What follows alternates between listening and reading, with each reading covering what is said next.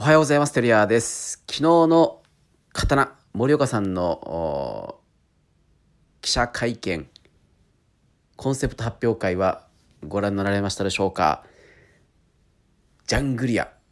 沖縄県のやんばる北部にテーマパークが2025年にできます。おそらくジュラシック・パークのようなものだろうなと思ったら案の定そんな感じでした。で内容も恐竜のものは一部しか出してなかったんですけどもおそらく常設の恐竜のサーカスのようなものも出てくるんじゃないかなおそらくですがディノアライブさんも出てくるんじゃないかなと僕は思っております。で2025年、えー、それに向けて、えー、おそらくこのタイミングで発表したということは2024年から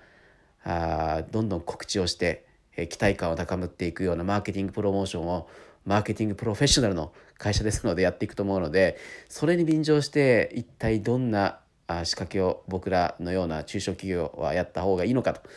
いうふうに考えております。おそらく今そうですね仕掛けておくのは何何がいいでしょうね。はい。まあ、一つはあの、えー、恐竜関係のコンテンツは